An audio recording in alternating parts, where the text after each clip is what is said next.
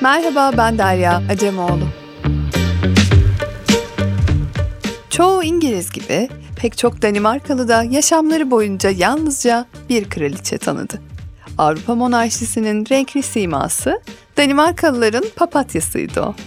Kraliçe 2. Margaret, tahttaki 52 yılın sonunda altın yıl dönümünü kutlayıp Kopenhag'dan son kez altın arabasıyla geçti ve sahneden ayrıldı.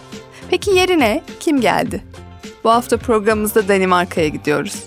Ülkenin iklim krizine duyarlı, spora düşkün yeni kralıyla Avustralya doğumlu yeni kraliçesini anlatacağız. Dünya hali başladı.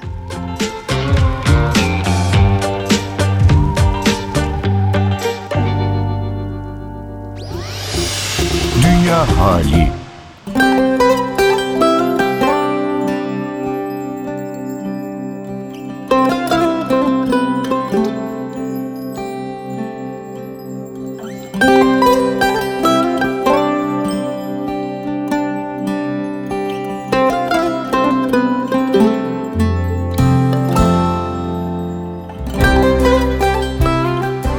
Danimarka'da hükümdarın yeni yıl konuşmasını dinlemek önemli bir gelenek. Halk yine merakla bekliyordu o konuşmayı. Ama bu sene büyük bir sürprizle karşılaştılar. Kraliçe 2. Margaret, 900 yıllık hanedanlık tarihinde bir ilke imza attı ve tahttan feragat etti. Margaret konuşmasında 2023'ün Şubat ayında olduğu sırt ameliyatından bahsetti. Bunun gelecekle ilgili düşüncelere yol açtığını söyledi. Hastalık kendisine tacın sorumluluklarını sorgulatmıştı. Şimdi doğru zaman olduğuna karar verdim dedi ve kendi tarzında çok güvendiğim bir oğlum var diyerek monarşinin yeni liderini ilan etti.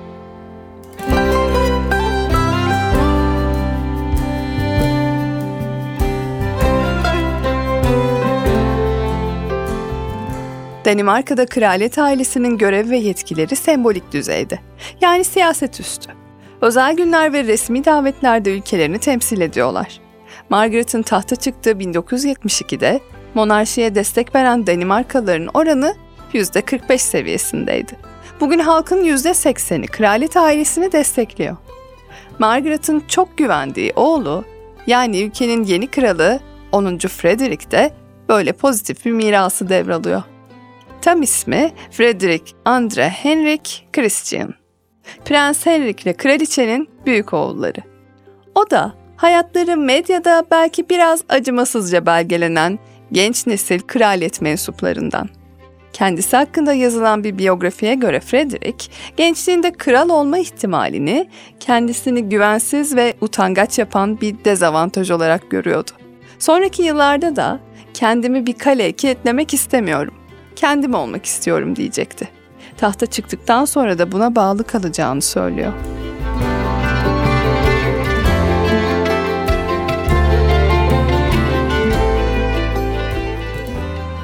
Frederick 90'ların başında daha çok katıldığı partilerle biliniyordu. Kız arkadaşının sarhoş bir şekilde direksiyon başında yakalandığı bir gece yan koltukta o vardı. Kameralar kendisini es geçmedi. Ama üniversite eğitimi sonrası ona dair algı değişmeye başladı. 1995 yılında Aarhus Üniversitesi'nden siyaset bilimi alanında yüksek lisans derecesiyle mezun oldu. Harvard Üniversitesi'ne de Frederick Henriksen takma adıyla kaydoldu, bir yıl eğitim aldı. Son makalesi Baltık devletlerinin dış politikasıydı. Bu çalışmaları onu yüksek lisans derecesiyle eğitimini tamamlayan ilk Danimarka kraliyet üyesi yaptı. Daha sonra Danimarka donanmasında çeşitli görevlerde bulundu. Hatta bir dalış sırasında penguen gibi yürümek zorunda kalması nedeniyle Pingo lakabıyla anıldı. Frederick, kraliyet sorumluluklarına daha aşina hale geldikçe kral olma ihtimalinin belirli bir korkudan huşuya dönüştüğünü söylüyor. Ama onu asıl değiştiren Kuzey Kutbu'na yaptığı 4 aylık gezi oldu.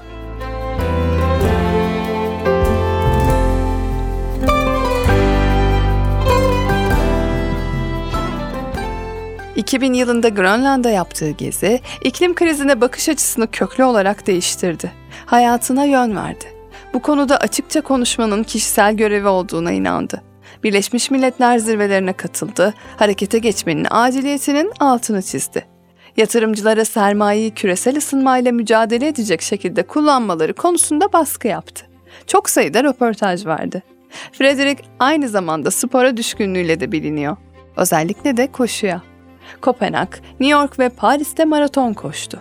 2013 yılında yüzme, bisiklet ve koşu etaplarından oluşan Ironman'i tamamlayan ilk kraliyet üyesi oldu.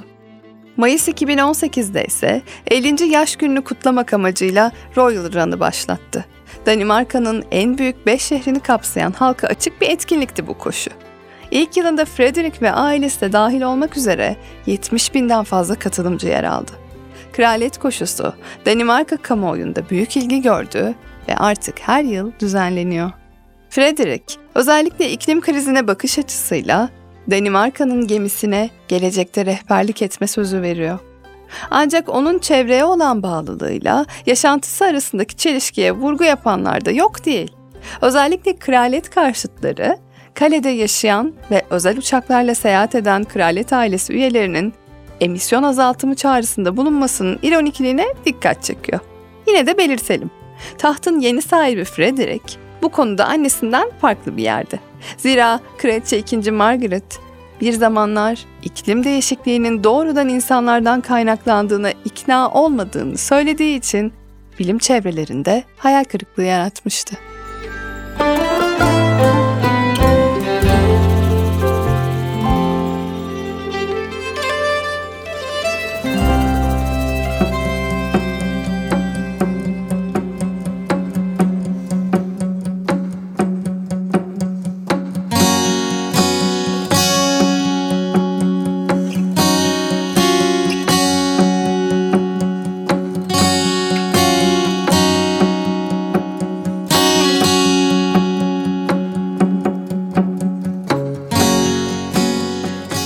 Danimarka'nın sadece yeni kralı değil, yeni bir kraliçesi de var. Hatta iki kraliçesi demek daha doğru. İkinci Margaret, yerini oğluna bırakmasının ardından kraliçe ünvanını kullanmaya devam edecek. Frederick'in kral ünvanını almasıyla eşi Mary de kraliçeyi kullanmaya başladı. Danimarka kraliyetinin bu tercihi akıllara kraliçe Margaret'in eşini getirdi. 1967 yılında kraliçe Margaret'le hayatını birleştiren Henrik, Evliliğin ardından prens unvanı almıştı. Prens Henrik, kraliyet ailesi protokolünde oğullarından sonra gelmesinden duyduğu rahatsızlığı sık sık dile getirdi. Ancak aradan geçen yıllarda defalarca kral olmak istediğini söylese de bu isteği gerçekleşmedi. Hatta öyle ki kraliyet ailesinde 1559'da başlayan geleneği bozarak eşiyle yan yana gömülmek istemediğini açıkladı. Kraliçe Margaret eşinin vasiyetini kabul etti. 2018'deki ölümünün ardından Prens Henry'in cansız bedeni vasiyeti üzerine yakıldı. Küllerinin yarısı Danimarka'dan denize bırakıldı. Yarısı da Fredensborg Sarayı'nın bahçesinde özel bir bölüme yerleştirildi.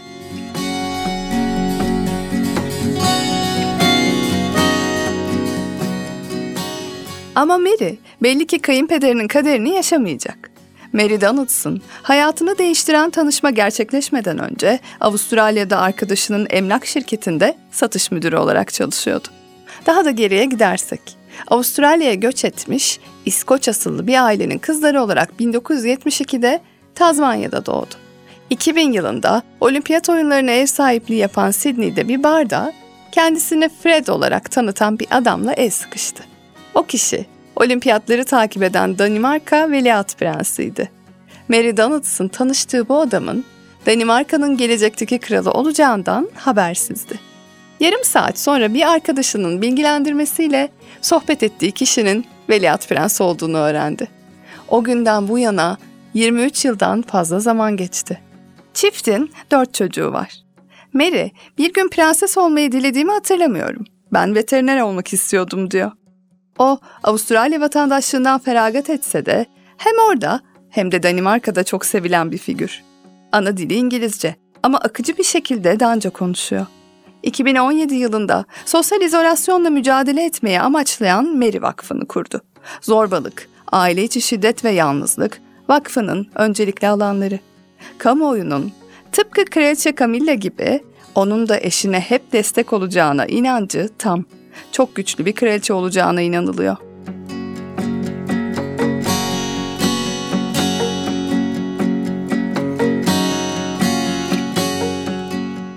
Peki ölene kadar tahtayım diyen kraliçe 2. Margaret neden çekildi?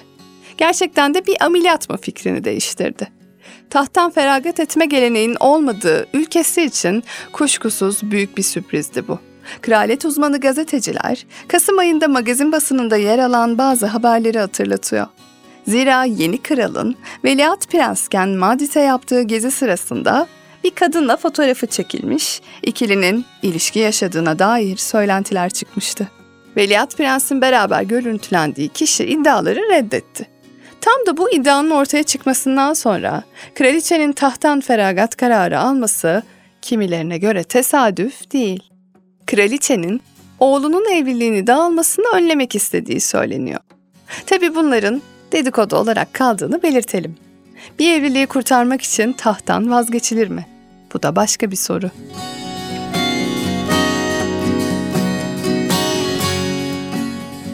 Doğduğunda kraliçe olması beklenmiyordu. Ancak 13 yaşındayken Danimarka yasaları kadınların tahta geçmesine izin verecek şekilde değiştirildi. Şimdi sıra oğlunda. Danimarka'da gösteriden uzak bir prosedürle taht krala geçiyor. Böylece dünyada kadın hükümdarların devri kapanmış oluyor. Elbette şimdilik.